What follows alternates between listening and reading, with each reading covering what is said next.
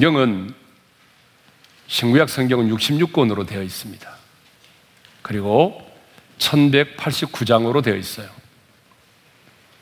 그런데 1189장 가운데 가장 긴 장이 바로 시편 119편입니다. 시편 119편은요, 두 가지 특징을 가지고 있어요.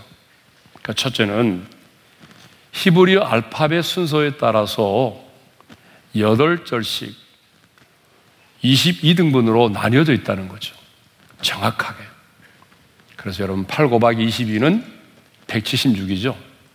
이렇게 히브리어 알파벳 순서에 따라서 8절씩 22등분으로 나뉘어져 있다라고 하는 것이 특징이고요. 176구절 가운데에 84절, 121절, 122절, 132절을 제외한 모든 구절 구절마다 하나님의 말씀과 관련된 율법, 율례, 규례, 계명, 법, 법도라는 단어가 등장합니다. 그러니까 대부분의 구절 구절의 말씀이 하나님의 말씀과 관련되어 있다라고 하는 것입니다. 이것이 바로 특징입니다. 자, 오늘 본문 49절 상반절에 보게 되면 시인은 이렇게 고백하면서 시작을 합니다. 우리 함께 읽겠습니다. 주의 종에게 하신 말씀을 기억하소서. 주께서 주의 종에게 하신 말씀을 기억해 달라는 것이죠. 여러분, 우리 하나님이 어떤 분이시죠? 하나님은 끊임없이 말씀하시는 분이시고 또 말씀하시는 것으로 끝나는 것이 아니라 그 말씀을 잊지 않고 기억하시는 분이십니다. 그래서 하나님은 노아의 홍수 이후에 무지개 언약을 세우시고 난 다음에 내 언약을 기억하리니라고 말씀하셨어요. 창세기 9장 15절의 말씀인데요. 함께 읽겠습니다. 다 같이요. 내가 나와 너희와 및 육체를 가진 모든 생물 사이에 내 언약을 기억하리니 다시는 우리 모든 육체를 멸하는 홍수가 되지 아니할지라. 하나님은 자신이 말씀하신 언약을 잊지 않고 기억하신다고 말씀하십니다. 하나님은요, 출애굽의 사건이 있기 400여 년 전에 일찍이 아브라함에게도 이렇게 말씀을 하셨습니다. 창세기 15장 13절 14절의 말씀을 우리 함께 읽겠습니다. 다 같이요. 내 자손이 이방에서 객이 되어 그들을 섬기겠고 그들은 400년 동안 내 자손을 괴롭히리니 그들이 섬기는 나라를 내가 징벌할지며 그 위에 내 자손이 큰 재물을 이끌고 나오리라. 400년이라는 세월이 지났지만 하나님은 이 약속의 말씀을 잊지 않고 기억하고 계셨습니다. 그래서 모세를 애굽 땅에 보내어서 애굽의 노예 생활 가운데 있던 이스라엘 백성들을 구원하여 내셨습니다. 그리고 그 약속의 말씀대로 빈손으로 나오는 것이 아니라 많은 은금과 보물을 취하여 가지고 나오게 하셨습니다. 자, 이렇게 우리 하나님은 우리에게 하신 말씀을 잊지 않고 기억하고 계십니다. 그러면 하나님은 우리에게 주신 말씀을요, 언제까지 기억하고 계실까요? 그러면 이게 굉장히 중요하거든요. 하나님은 우리에게 주신 말씀을 언제까지 기억하고 계실까요? 10편 105편 8절에 이런 말씀이 있습니다. 함께 읽겠습니다. 그는 그의 언약, 곧 천대에 걸쳐 명령하신 말씀을 영원히 기억하셨으니 자, 영원히 기억하신다고 말씀하셔요. 시편 기자는 하나님은 천대에 걸쳐 명령하신 말씀을 영원히 기억하신 분이라고 그렇게 말씀하고 있습니다. 자, 여기서 말하는 천이라는 숫자는요, 어, 숫자적인 의미로서의 천을 말하는 것이 아니라 하나님의 무한수를 말하는 것입니다. 천이라는 숫자는. 그렇기 때문에 하나님의 무한수는 곧 뭐죠? 영원이죠. 예, 그러니까 하나님은 당신이 말씀하신 바를 영원히 잊지 않고 기억하고 계신다는 것입니다. 근데 여러분, 우리는 어떻습니까? 인간인 우리는요, 너무나 쉽게 잊어버리죠. 어제 한 말도 잊어버리고 내가 그 말을 정말 했나? 내가 그 말을 했는지조차도 잊고 살 때가 참 많아요. 저도 약속을 해놓고 잊어버릴 때가 참 많거든요. 우리 인간은 약속을 하지만 내 상황이 여의치 않고 때로는 시간이 지나가 버림으로 인해서 약속을 지키지 못할 때가 참 많이 있습니다. 그러나 하나님은 우리에게 하신 말씀을 영원히 잊지 않고 기억하고 계십니다. 그런데 여러분, 왜 이 사실이 중요할까요? 왜 하나님이 우리 각자에게 주신 말씀을 잊지 않고 영원히 기억하신다는 이 사실이 왜 중요하죠? 여러분 한번 생각해 보세요. 하나님께서 우리에게 주신 말씀을요, 영원히 잊지 않고 기억하셔야 되는데, 만일 하나님이 이 말씀을 중간에 잊어버리신다면 어떤 일이 벌어질까요? 우리의 제사함도, 우리의 구원도, 우리의 기도의 응답도 우리는 보장받을 길이 없는 것입니다. 자, 주님이 분명히 말씀하셨잖아요. 내가 너의 죄를 기억지 않으리라. 주님이 말씀하셨는데, 주님이 중간에 이 말씀을 잊어버리신다면, 여러분, 우리는 어떻게 죄로부터의 자유함을 누릴 수가 있죠? 어떻게 사탄의 참소를 이겨낼 수 있어요? 그렇기 때문에 하나님께서 우리에게 주, 말씀을 하시고 그 말씀하신 바를 잊지 않으신다는 것, 영원히 잊지 않으신다는 것은 신앙생활을 하는 우리에게는 너무나 중요한 것입니다. 그러면 왜 이 시편 기자는 주의 종에게 하신 말씀을 기억하소서라고 얘기했을까요? 여기서 기억하소서라고 하는 말은 단지 주님이 내게 하신 말씀을 잊지 말고 기억해 주세요. 라는 의미가 아니라는 거죠. 기억하소서라고 하는 말의 의미는요, 주님께서 내게 하신 말씀을 기억하실 뿐만 아니라 기억하신 그 말씀대로 이행하시고 행하여 달라는 의미가 포함되어 있는 것이죠. 여러분 한번 생각해 보세요. 기억하신다고만 해가지고 무슨 일이 벌어지겠습니까? 하나님이 우리에게 하신 말씀을 기억하시고, 기억하시는 것만이 아니라 기억하신 말씀대로 이행하시고, 시키시고, 행하셔야 된다는 거죠. 네. 그렇기 때문에 중요한 것입니다.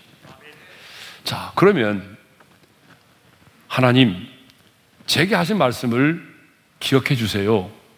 라고 하는 것도 중요하지만 여러분, 어쩌면 그보다 더 중요한 것은 우리 자신이 하나님께서 내게 하신 그 말씀을 잊지 않고 기억하는 것은 더더욱 중요하죠. 여러분, 그러지 않아요? 하나님에게만 하나님 내게 주신 말씀 잊지 말고 기억해 주세요.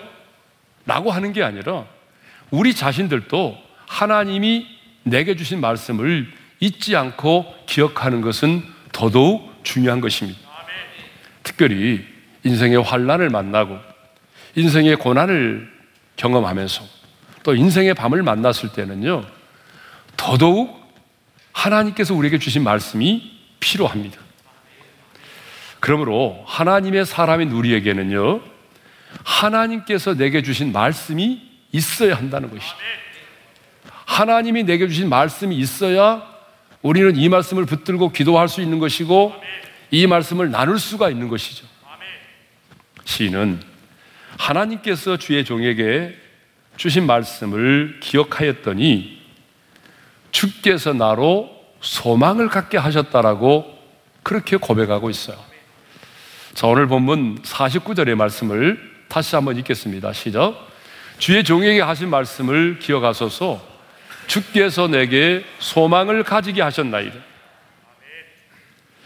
주께서 내게 주신 그 말씀이 나로 하여금 어떻게 했다는 거죠? 소망을 갖게 만들었다는 것이죠. 주님이 내게 주신 그 말씀, 그 말씀이 무엇인지 우리는 알 수가 없어요. 왜냐하면 이 저자가 말하고 있지 않기 때문에 그렇지만 주님께서 내게 주신 그 말씀이 나로 하여금 소망을 갖게 만들었다는 거죠. 여러분, 우리가 성경 말씀 보게 되면 그 말씀이 우리에게 소망을 갖게 하는 그런 말씀이 얼마나 많습니까? 뭐 대표적으로 시편 50편 15절의 말씀을 우리 한번 읽어 볼까요? 다 같이요. 환란 날에 나를 부르라. 내가 너를 건지리니 내가 나를 영화롭게 하리로다. 여러분 이 말씀은요. 환란 중에 있는 성도들에게 얼마나 위로가 되고 힘이 되는 말씀인지 모릅니다. 하나님이 약속하시잖아요. 환란 날에는 나를 부르라. 환란을 만났을 때는 사람을 찾지 말고 사람 의지하지 말고 나를 부르라. 하나님 자신에게 구하라는 거 아니에요. 그러면 하나님이 약속하셨어요. 내가 너를 건지리니. 아무나 건지는 것이 아니라 하나님 자신의 얼굴을 구하는 자를 하나님 자신이 내가 너를 건지리니. 그 목적이 뭐죠? 건지는 게 목적이 아니죠. 네가 나를 영화롭게 하리라. 그래서 환란 중에 있는 수많은 성도들이 이 말씀을 붙잡고 기도해서 환란 중에 나를 도우시는 하나님.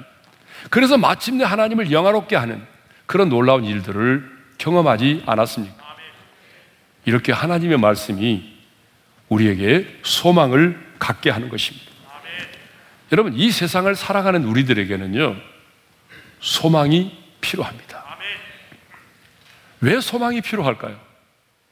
여러분, 왜 이 나그네 인생길을 살아가는 우리들에게 소망이 필요할까요?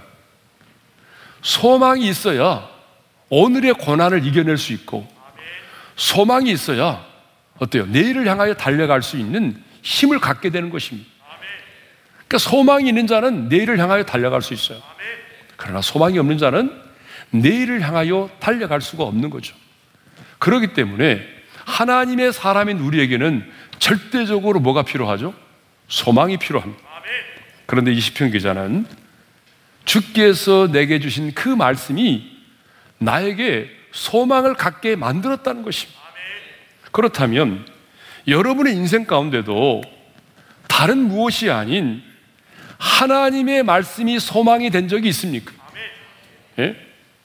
사람이 아닌 어떤 환경이 아닌 하나님의 말씀이 여러분의 인생 가운데 소망이 된 적이 있느냐 그 말입니다. 성경을 보게 되면 앞서간 하나님의 사람들은요.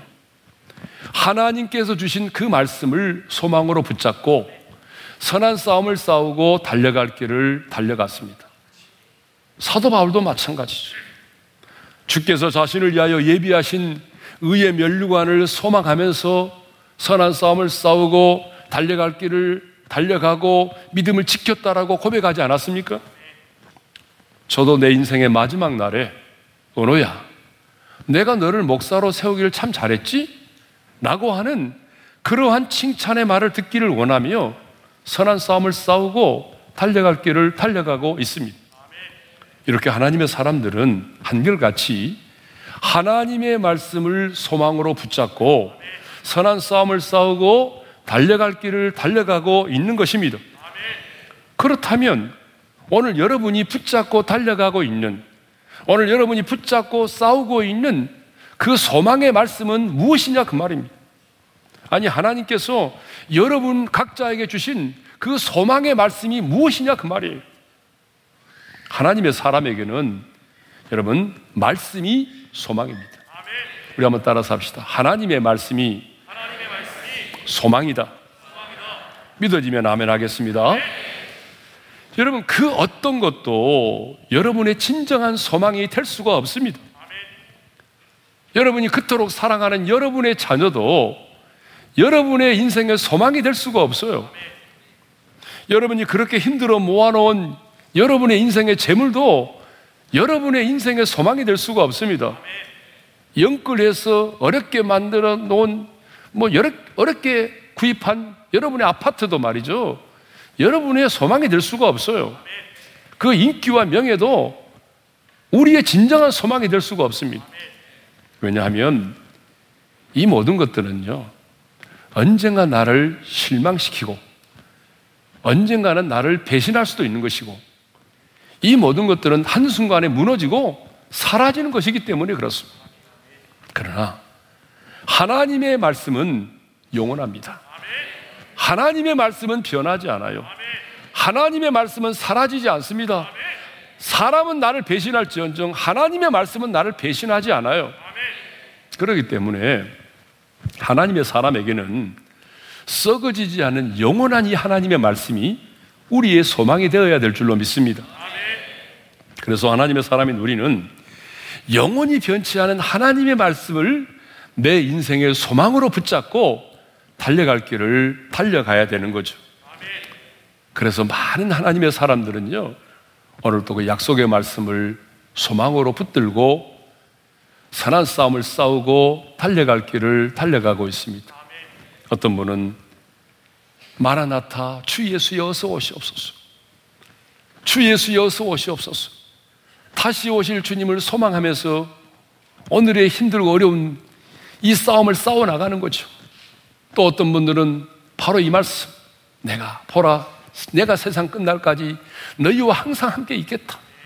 이 약속의 말씀을 소망의 말씀으로 붙들고 오늘 또 힘겹지만 싸워 나가는 거죠. 임종을 앞둔 한 성도는 이 말씀을 붙, 이 말씀을 소망으로 삼고 살아가는 것입니다. 요한복음 14장 2절과 3절의 말씀이죠. 내가 너희를 위하여 거처를 예비하러 가느니 나 있는 곳에 너희도 있게 하리라. 여러분 죽음을 앞두고 있는 성도에게는 이보다 더 큰 소망의 말씀이 어디 있습니까? 이보다 더 큰 소망의 말씀이 어디 있어요? 나 있는 곳에 너희도 있게 하리라. 예? 이렇게 하나님의 말씀이 우리에게 소망이 되는 것입니다. 그런데 여러분, 정말 여러분에게 묻겠습니다. 여러분은 하나님의 말씀을 소망으로 삼고 살아가고 있습니까? 아직도 하나님의 말씀이 내 인생의 소망이 아니라면 여러분 오늘 이 시간 이후로 하나님이 내게 주신 그 말씀을 소망으로 붙잡고 선한 싸움을 싸우고 달려갈 길을 달려갈 수 있기를 주님의 이름으로 축원합니다. 시인은 하나님께서 내게 주신 그 말씀이 고난 중에 있는 나에게 위로가 되었다라고 고백하고 있어요. 자, 우리 50절의 말씀을 함께 읽겠습니다. 다 같이요. 이 말씀은 나의 고난 중에 위로라. 주의 말씀이 나를 살리셨기 때문입니다. 이 땅을 살아가는 대부분의 사람들에게는요, 고난이 있습니다. 성경에 나오는 인물들도 보게 되면, 고난이 없는 사람은 한 사람도 없습니다. 믿음의 조상 아브라함에게도 고난이 있었습니다. 그렇죠? 지도자였던 모세에게도 꿈꾸는 자였던 지도자였던 모세에게도 꿈꾸는 자였던 요셉에게도 하나님의 마음에 합한 자였던 다윗에게도 그리고 복음을 위하여 달려가는 인생을 살았던 사도 바울에게도 고난은 있었습니다. 그런데 고난을 당해보신 분은 아시겠지만 고난은요, 누구에게나 힘들고 고통스럽고 괴로운 것입니다. 그러므로 고난 중에는 뭐가 필요하죠? 위로가 필요합니다. 여러분, 우리 일상의 삶에도 위로가 필요하지만 고난을 당할 때는 정말 위로가 필요합니다. 그래서 누군가의 말 한마디가 고난 중에 있는 성도에게는 큰 위로가 될 때가 있어요. 예를 들면은 고난 중에 있을 때 남편이 아내로부터 나는 당신을 믿어. 그리고 최고로 존경해. 라고 하는 말을 듣게 된다면 아내가 남편으로부터 당신 정말 예뻐. 내 인생의 최고의 선택은 내가 당신을 만난 거야. 고난 중에 이런 말을 듣게 된다면 서로에게 얼마나 큰 위로가 되고 힘이 되겠습니까? 넘어져 있는 자식이 부모로부터 야, 실수해도 괜찮아. 그래도 나는 너를 믿어. 여러분, 부모로부터 이런 말을 듣게 된다면 그 자녀가 그 넘어짐의 자리에서 얼마나 위로를 얻고 힘을 얻겠습니까? 이렇게 고난 중에 있을 때는요, 누군가의 말 한마디가 큰 위로가 될 수 있다는 거죠. 물론, 모든 말이 다 위로가 되는 것은 아닙니다. 여배 친구들과 같이 어떤 말은요, 위로가 아니라 내게 더 큰 아픔과 상처를 가져다 줄 수가 있어요. 여배 세 친구들이요, 욥을 위로하기 위해서 욥을 찾아갔잖아요. 그들이 찾아간 목적은요, 욥을 위로하기 위해서 갔어요. 그런데 그들은 욥을 위로하기보다는 변론을 하고 말았죠. 원인이 없는 결과는 없다. 네가 이렇게 고난을 당한 것은 분명히 네가 지은 죄의 결과야. 라고 하면서 고난 중에 있던 욥을 위로하기보다는 정죄하고 말았어. 그래서 욥은요, 친구들로부터 위로를 얻기보다는 더 큰 아픔과 더 큰 상처를 받게 되었던 것입니다. 사실 욥의 경우처럼 욥의 친구들의 경우처럼 모든 말이 위로가 되는 것이 아니라 어떤 말은요 도리어 나는 위로가 되기 위해서 했지만 도리어 그 말이 위로가 아니라 상처가 되는 경우들이 참 많이 있습니다. 어떻게 위로할까의 저자인 노먼 나이트는요 교회 공동체 안에서 부적절한 조언과 위로의 말이 도리어 상처가 되고 고통을 악화시키는 결과를 낳는다면서 가급적이면은 이런 말을 하지 말 것을 당부했어요. 어떤 말이냐 그러면 어째서 아직까지 울고 계신지 모르겠군요. 하루빨리 당신이 정상으로 돌아가면 좋겠어요. 아니, 누가 울고 싶어서 우냐고요. 아니, 누가 돌아가고 싶지 않아요? 그러니까 이런 말들은 도리어 그 사람에게 상처가 된다는 거죠. 다른 사람은 당신보다 훨씬 더 큰 상실을 겪으셨는데도 곧 기운을 차리셨어요. 그래도 지금 당신이 누리는 것에 감사하지 않은가요? 그런 감정을 가져서는 안 돼요. 당신에게 주님이 계시잖아요. 아이들을 생각해서라도 당신이 강해져야 돼요. 여러분, 이런 말들은요, 우리가 위로하기 위해서 하는 말이지만 상대방에게 위로가 되는 것이 아니라 더 큰 아픔과 상처가 될 수 있다는 거죠. 그가 고통 속에서 느끼, 느끼고 있는 그 고난 가운데서 느끼고 있는 그 자연스러운 감정과 슬픔을 억지로 빼앗으려 해서는 안 된다는 거죠.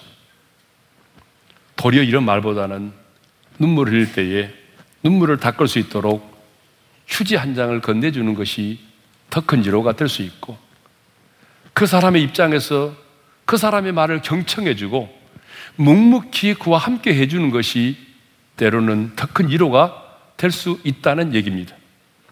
아무튼 고난 중에 있는 자에게는 뭐가 필요하죠? 위로가 필요합니다. 그런데 오늘 시편을 보게 되면 시인은 말하죠. 나는 사람이 아닌 주님께서 내게 주신 그 말씀이 고난 중에 위로가 되었다라고 말합니다. 하나님께서 내게 주신 그 말씀, 하나님께서 내게 주신 그 말씀이 내 인생의 고난 가운데 위로가 되었다라고 고백하고 있습니다. 여러분, 사실 우리가 신앙생활을 하면서 하나님의 말씀을 통해서 찔림을 받은 적도 많지만 그 하나님의 말씀을 통해서 고난 중에 위로를 경험한 적이 얼마나 많습니까? 여러분 그렇죠? 신앙생활 하면서 하나님의 말씀을 통해서 고난 중에 위로를 받은 적이 얼마나 많습니까? 그렇죠? 예. 가정에서 치열한 영적인 전쟁을 치르고 있는 한 집사님의 이야기입니다. 한 달 전에는 누군가가 목을 조르는 것과 같은 느낌이 계속 들고 심리적으로도 안정적이지 못해서 교구 목사에게 긴급 신방을 요청하기도 하였습니다. 그런데 영적 전쟁에 승리하기 위해서 끊임없이 요한일서 3장 8절의 말씀을 묵상했다고 합니다. 가정에서의 치열한 영적인 전쟁을 이겨내기 위해서 요한일서 3장 8절의 말씀이 어떤 말씀이죠? 바로 이 말씀이죠. 하나님의 아들이 나타나신 것은 마귀의 일을 멸하려 하십니다. 이 말씀을 끊임없이 끊임없이 묵상했는데 어느 날 이 말씀을 묵상하는 동안에 자기의 목졸림 현상이 사라졌다는 거예요. 여러분, 누군가가 나의 목을 조른다고 생각해 보세요. 얼마나 고통스럽고 괴롭겠습니까? 그런데 이 말씀을 끊임없이 묵상하는 가운데 그 목졸림 현상이 사라지고 하나님이 주시는 평안을 누리게 되었다는 것입니다. 그렇다면 이 집사님에게는 이 말씀이 얼마나 위로가 되었겠습니까? 여러분, 이 집사님에게는 이 말씀이 얼마나 큰 위로가 되었겠냐 그 말이죠. 우리 교회 성도님 중에 정말 칠흑같이 어두운 인생의 긴 터널을 통과하고 있는 분이 계십니다.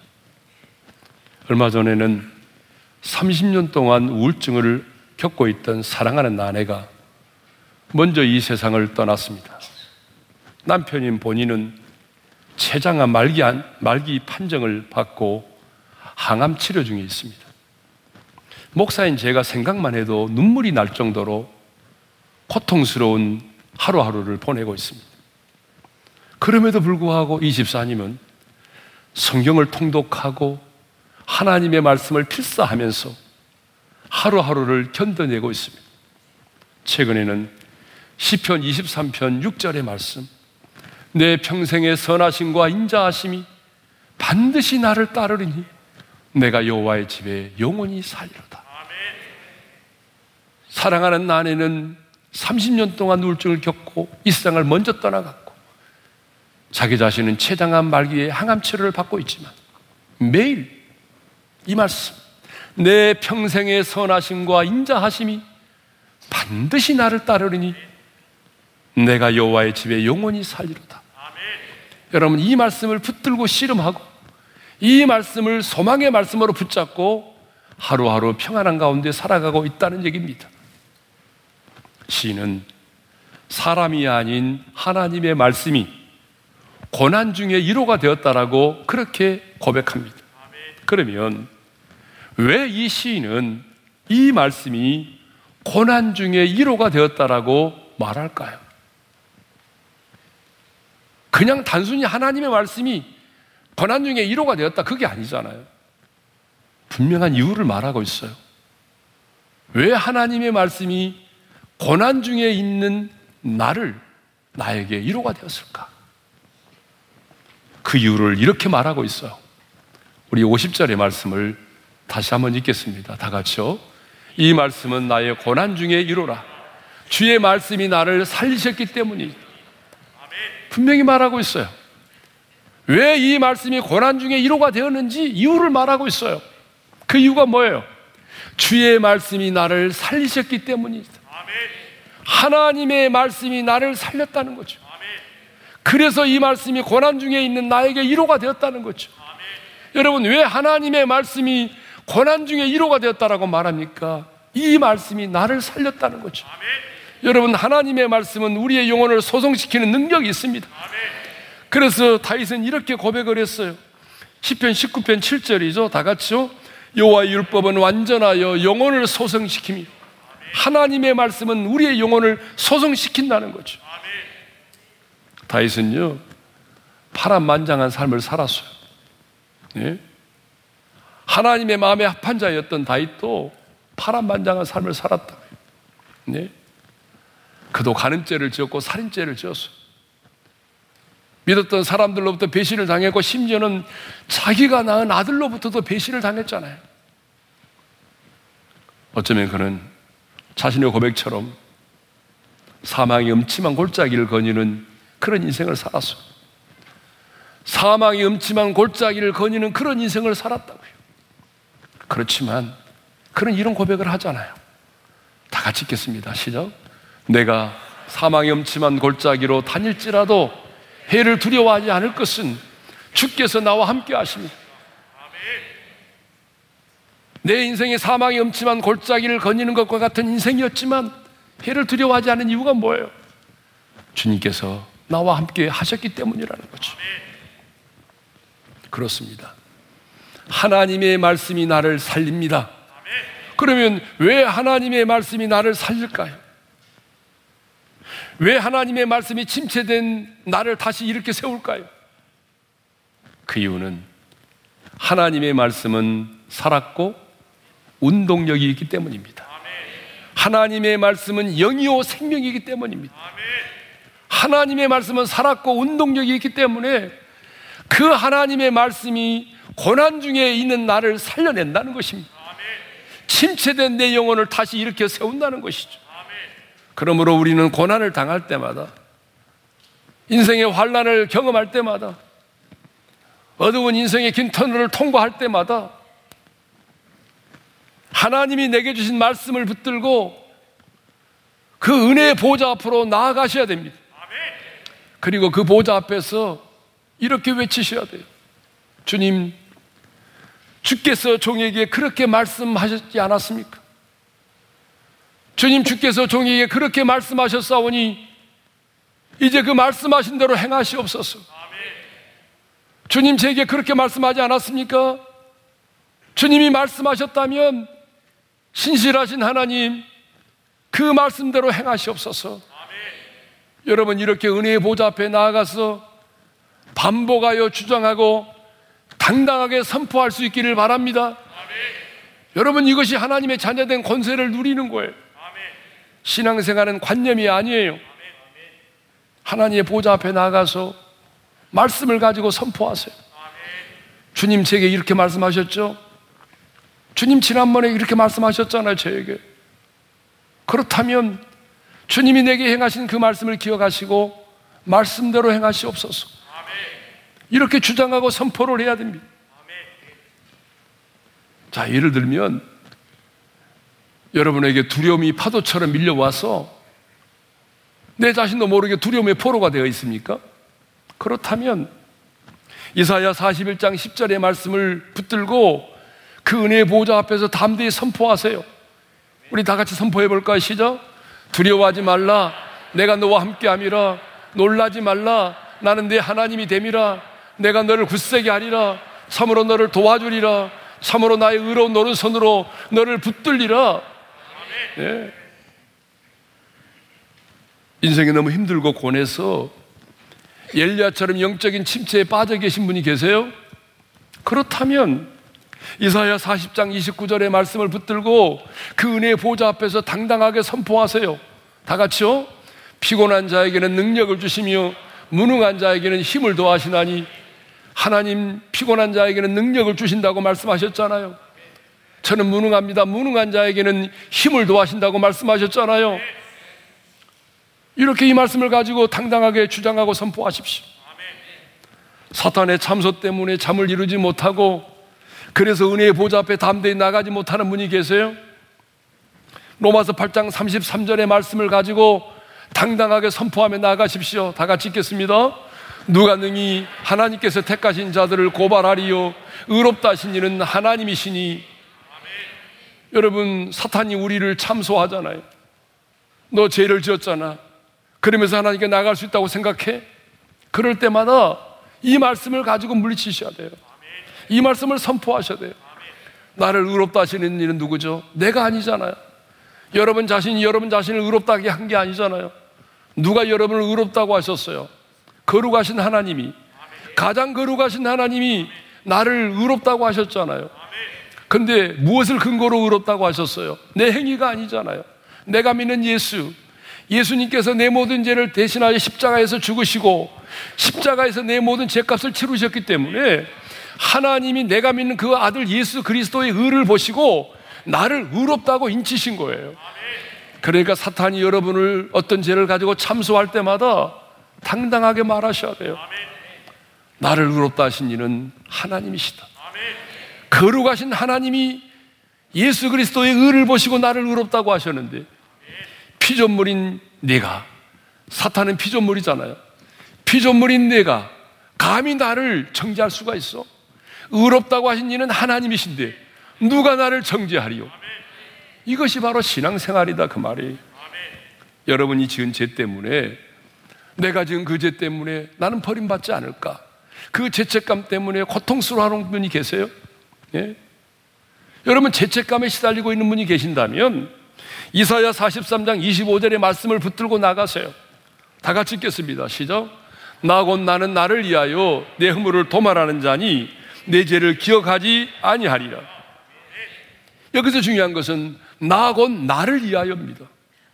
하나님이 하나님 자신을 위하여 우리의 죄를 기억하지 않으시겠다는 거죠. 여러분, 우리 인간은 기억하지 않으려고 하게 되면 더 기억나요. 잊어야지 하면 더 기억나요. 이게 인간이에요. 그런데 우리 하나님은요, 내가 내 죄를 기억하지 않으리라. 그렇게 말씀하셨다면 정말 말씀대로 기억하지 않으십니다. 그것이 뭐죠? 하나님의 전능하심이에요. 그것이 바로 하나님의 전능하심이에요. 하나님 말씀하시잖아요. 나곧 나를 위하여 내가 내 죄를 기억하지 않겠다. 하나님 자신을 위하여 하나님이 우리 죄를 기억하지 않으신다는 거예요. 여러분 이 말씀이 이해가 되세요? 왜 그렇게 하나님 말씀하셨을까요? 그것은 하나님의 그만큼 우리를 사랑하시기 때문입니다. 왜 하나님이 우리를 지으셨습니까? 왜 하나님이 저와 여러분을 구원하셨습니까? 하나님과 사랑의 관계를 맺고 친밀한 사귐을 누리기 위해서잖아요. 주님이 그래서 우리를 구원하셨고 우리를 지으셨잖아요. 그런데 하나님께서 우리 죄를 잊지 않으시고 다 생생하게 기억하고 계신다면 어떻게 그 사랑의 관계가 유지될 수 있냐 그 말이죠. 여러분 죄 없는 천사도 얼굴을 뵙지 못할 만큼 거룩하신 분이 하나님이시고 죄를 미워하시는 분이 우리 하나님이신데 우리 죄가 잊혀지지 않고 생생한 기억으로 하나님께 남아 있다면 어떻게 하나님이 인격을 가지신 하나님이 피조물인 우리 인간과 친밀한 사랑의 관계를 나눌 수가 있겠습니까? 우리 역시 마찬가지예요. 하나님께서 내 죄를 잊지 않고 다 기억하고 계신다고 생각한다면 어떻게 하나님 앞에 당당하게 나아가서 뻔뻔하게 주님 사랑합니다. 라고 말할 수 있고 주님과 사랑의 속삭임을 나눌 수가 있겠습니다. 그런데 우리 하나님은 우리 죄를 다시 기억하지 않으십니다. 한 번도 죄를 지어본 경험이 없는 사람으로 우리를 대해 주시고 우리를 만나 주십니다. 이것이 바로 하나님의 전능하심입니다. 이것이 바로 하나님의 사랑입니다. 하나님은 사랑이시기 때문에 우리와의 깊은 사랑의 관계를 맺기 위해서 우리 죄를 다시 기억하지 않으시는 것입니다. 그러므로 사탄이 여러분의 죄를 참소하고 죄책감이 밀려올 때는 바로 이렇게 하나님의 말씀으로 여러분 사탄의 참소를 이겨내시고 당당하게 은혜의 보좌 앞으로 나갈 수 있기를 바랍니다. 고난 중에 있을 때 이 시는 고백합니다. 고난 중에 있을 때에 그 말씀이 나를 살리셨으므로 이 고난 중에 말씀이 나의 위로가 되었다라고 고백하고 있습니다. 오늘 주신 말씀을 정리하겠습니다. 시인은 고백합니다. 주께서 종에게 주신 말씀을 기억하소서. 하나님이 내게 주신 말씀을 기억해 달라는 거예요. 그 말은 내게 주신 그 말씀 기억하시고 그 말씀대로 이루시고 그 말씀대로 지키시고 그 말씀대로 행하여 달라는 것입니다. 그리고 이어서 이렇게 고백합니다. 주께서 주신 그 말씀이 나로 소망을 갖게 하였나이다. 주께서 주신 그 말씀이 살리셨나이다. 그래서 고난 중에 그 말씀이 나의 위로가 되었나이다. 이 시인의 고백과 간증이 오늘 이 말씀을 듣는 우리 모두의 고백과 간증이 되기를 주님의 이름으로 축원합니다. 주신 말씀 마음에 새기면서 우리 찬양할 텐데요. 힘들고 지쳐 낙망하고 넘어져 가장 중요한 말씀 나에게 말씀하시네라는 가사입니다. 자, 우리 함께 찬양하며 나가겠습니다. 힘들고 지쳐 낭만하고 넘어져 일어날 일 전혀 없을 때에 조용히 다가와 손 잡아주시며 나에게 말씀하시네 실망하며 내 자신 연약해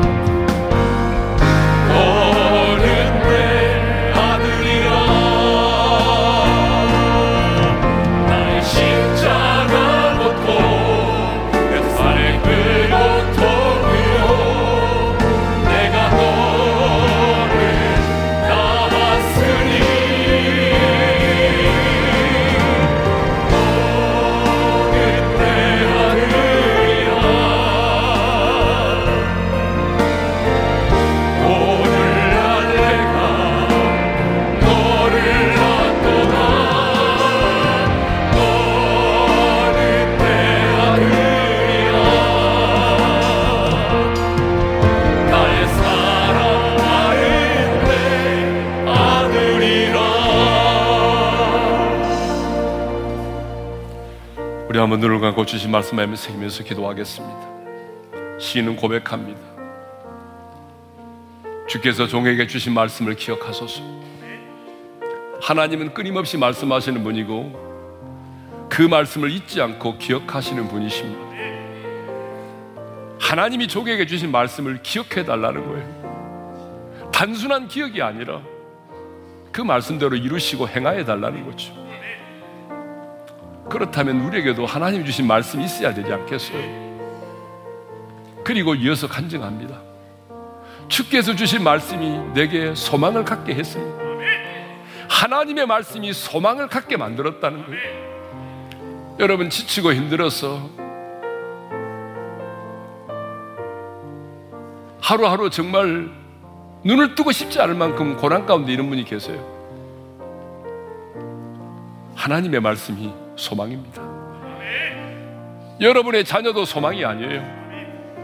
썩어질 그 어떤 것도 우리의 소망이 아닙니다. 사람은 배신하고 모든 것은 사라지지만 하나님의 말씀은 나를 배신하지 않고 하나님 말씀은 영원합니다. 그래서 그 하나님의 말씀만이 우리의 소망입니다. 이어서 고백합니다. 주님이 주신 그 말씀이 고난 중에 1호가 되었다는 것입니다. 하나님의 말씀이 1호가 되었대요. 왜? 그 말씀이 나를 살렸기 때문에. 하나님의 말씀이 침체된 나를 이렇게 세웠다는 거죠. 하나님의 말씀이 기가 막힐 웅덩이와 수렁에 빠져있는 나를 살려냈다는 거예요. 그렇다면 여러분, 이제 우리도 은혜의 보좌 앞에 나가서 하나님이 내게 주신 말씀을 가지고 당당하게 주장하고 선포해야 되지 않겠습니까? 주님 내게 이렇게 말씀하지 않았습니까? 그렇다면 말씀대로 행하여 주시옵소서. 말씀대로 행하시옵소서. 주신 말씀을 마음에 새기면서 오늘 또 우리가 부르짖어 기도하지 않지만 간절히 기도하지만 작은 목소리로 기도하지만 간절히 기도하겠습니다. 함께 기도하겠습니다. 하나님 아버지 감사합니다. 우리에게 말씀을 주셔서 감사합니다. 종에게 주신 말씀을 기억하소서. 하나님께서 우리 각 사람에게 주신 그 말씀 하나님 잊지 말고 기억하게 도와주시옵소서. 그래서 이 시편의 시인의 고백처럼 하나님의 말씀이 나로 소망을 갖게 하였나이다. 하나님의 말씀이 나 인생의 내 인생의 소망이 되게 하여 주옵소서. 하나님의 말씀만이 나의 소망임을 믿습니다. 세상의 모든 것은 사라지고 무너지지만 하나님의 말씀만은 영원하고 사람은 나를 배신하지만 하나님의 말씀은 나를 배신하지 않을 줄로 믿습니다. 하나님의 말씀을 소망으로 삼게 도와주시고 하나님의 말씀이 고난 중에 1호가 되었다고 하는 이 시인의 고백처럼 고난 중에 있는 우리 사랑하는 많은 성도들이 이 고난 가운데서 하나님의 말씀으로 1호를 넘기를 그리고 이 말씀이 나를 살리셨음을 고백하고 간증하게 도와주십시오. 오늘 침체된 영혼이 있다면 주여 주신 말씀으로 일으켜 세워주시고 잠자는 영혼이 있다면 말씀으로 깨워주시고 죽어있는 영혼이 있다면 말씀으로 살려주셔서 이 고난 중에 하나님의 이로를 경험하게 도와주시고 이번 한 주간 사랑하는 성도들 은혜의 보좌 앞에 나가게 하셔서 그 보좌 앞에서 하나님이 내게 주신 말씀을 붙들고 주여 내게 이렇게 말씀하여 주셨사오니 말씀대로 행하시옵소서 말씀대로 이루어 주시옵소서 당당하게 주장하고 선포하는 사랑하는 성도들이 되게 하여 주시옵소서. 그래서 마침내 말씀대로 이루시는 하나님의 영광을 하나님의 역사를 보게 하여 주시옵소서. 이제는 우리 주 예수 그리스도의 은혜와 하나님 아버지의 영원한 그 사랑하심과 성령님의 감동, 감화, 교통하심 하나님의 보좌 앞에 나아가 주님 이렇게 말씀하셨사오니 말씀대로 행하시옵소서. 이렇게 약속의 말씀을 주장하고 선포함으로 그 말씀을 통해서 소망을 갖고 그 말씀 속에서 고난 중에 위로를 경험하고 말씀대로 살리시는 하나님의 놀라운 역사를 경험하기를 원하는 모든 성도들 위해 이제로부터 영원토록 함께 하시기를 축원하옵나이다. 아멘.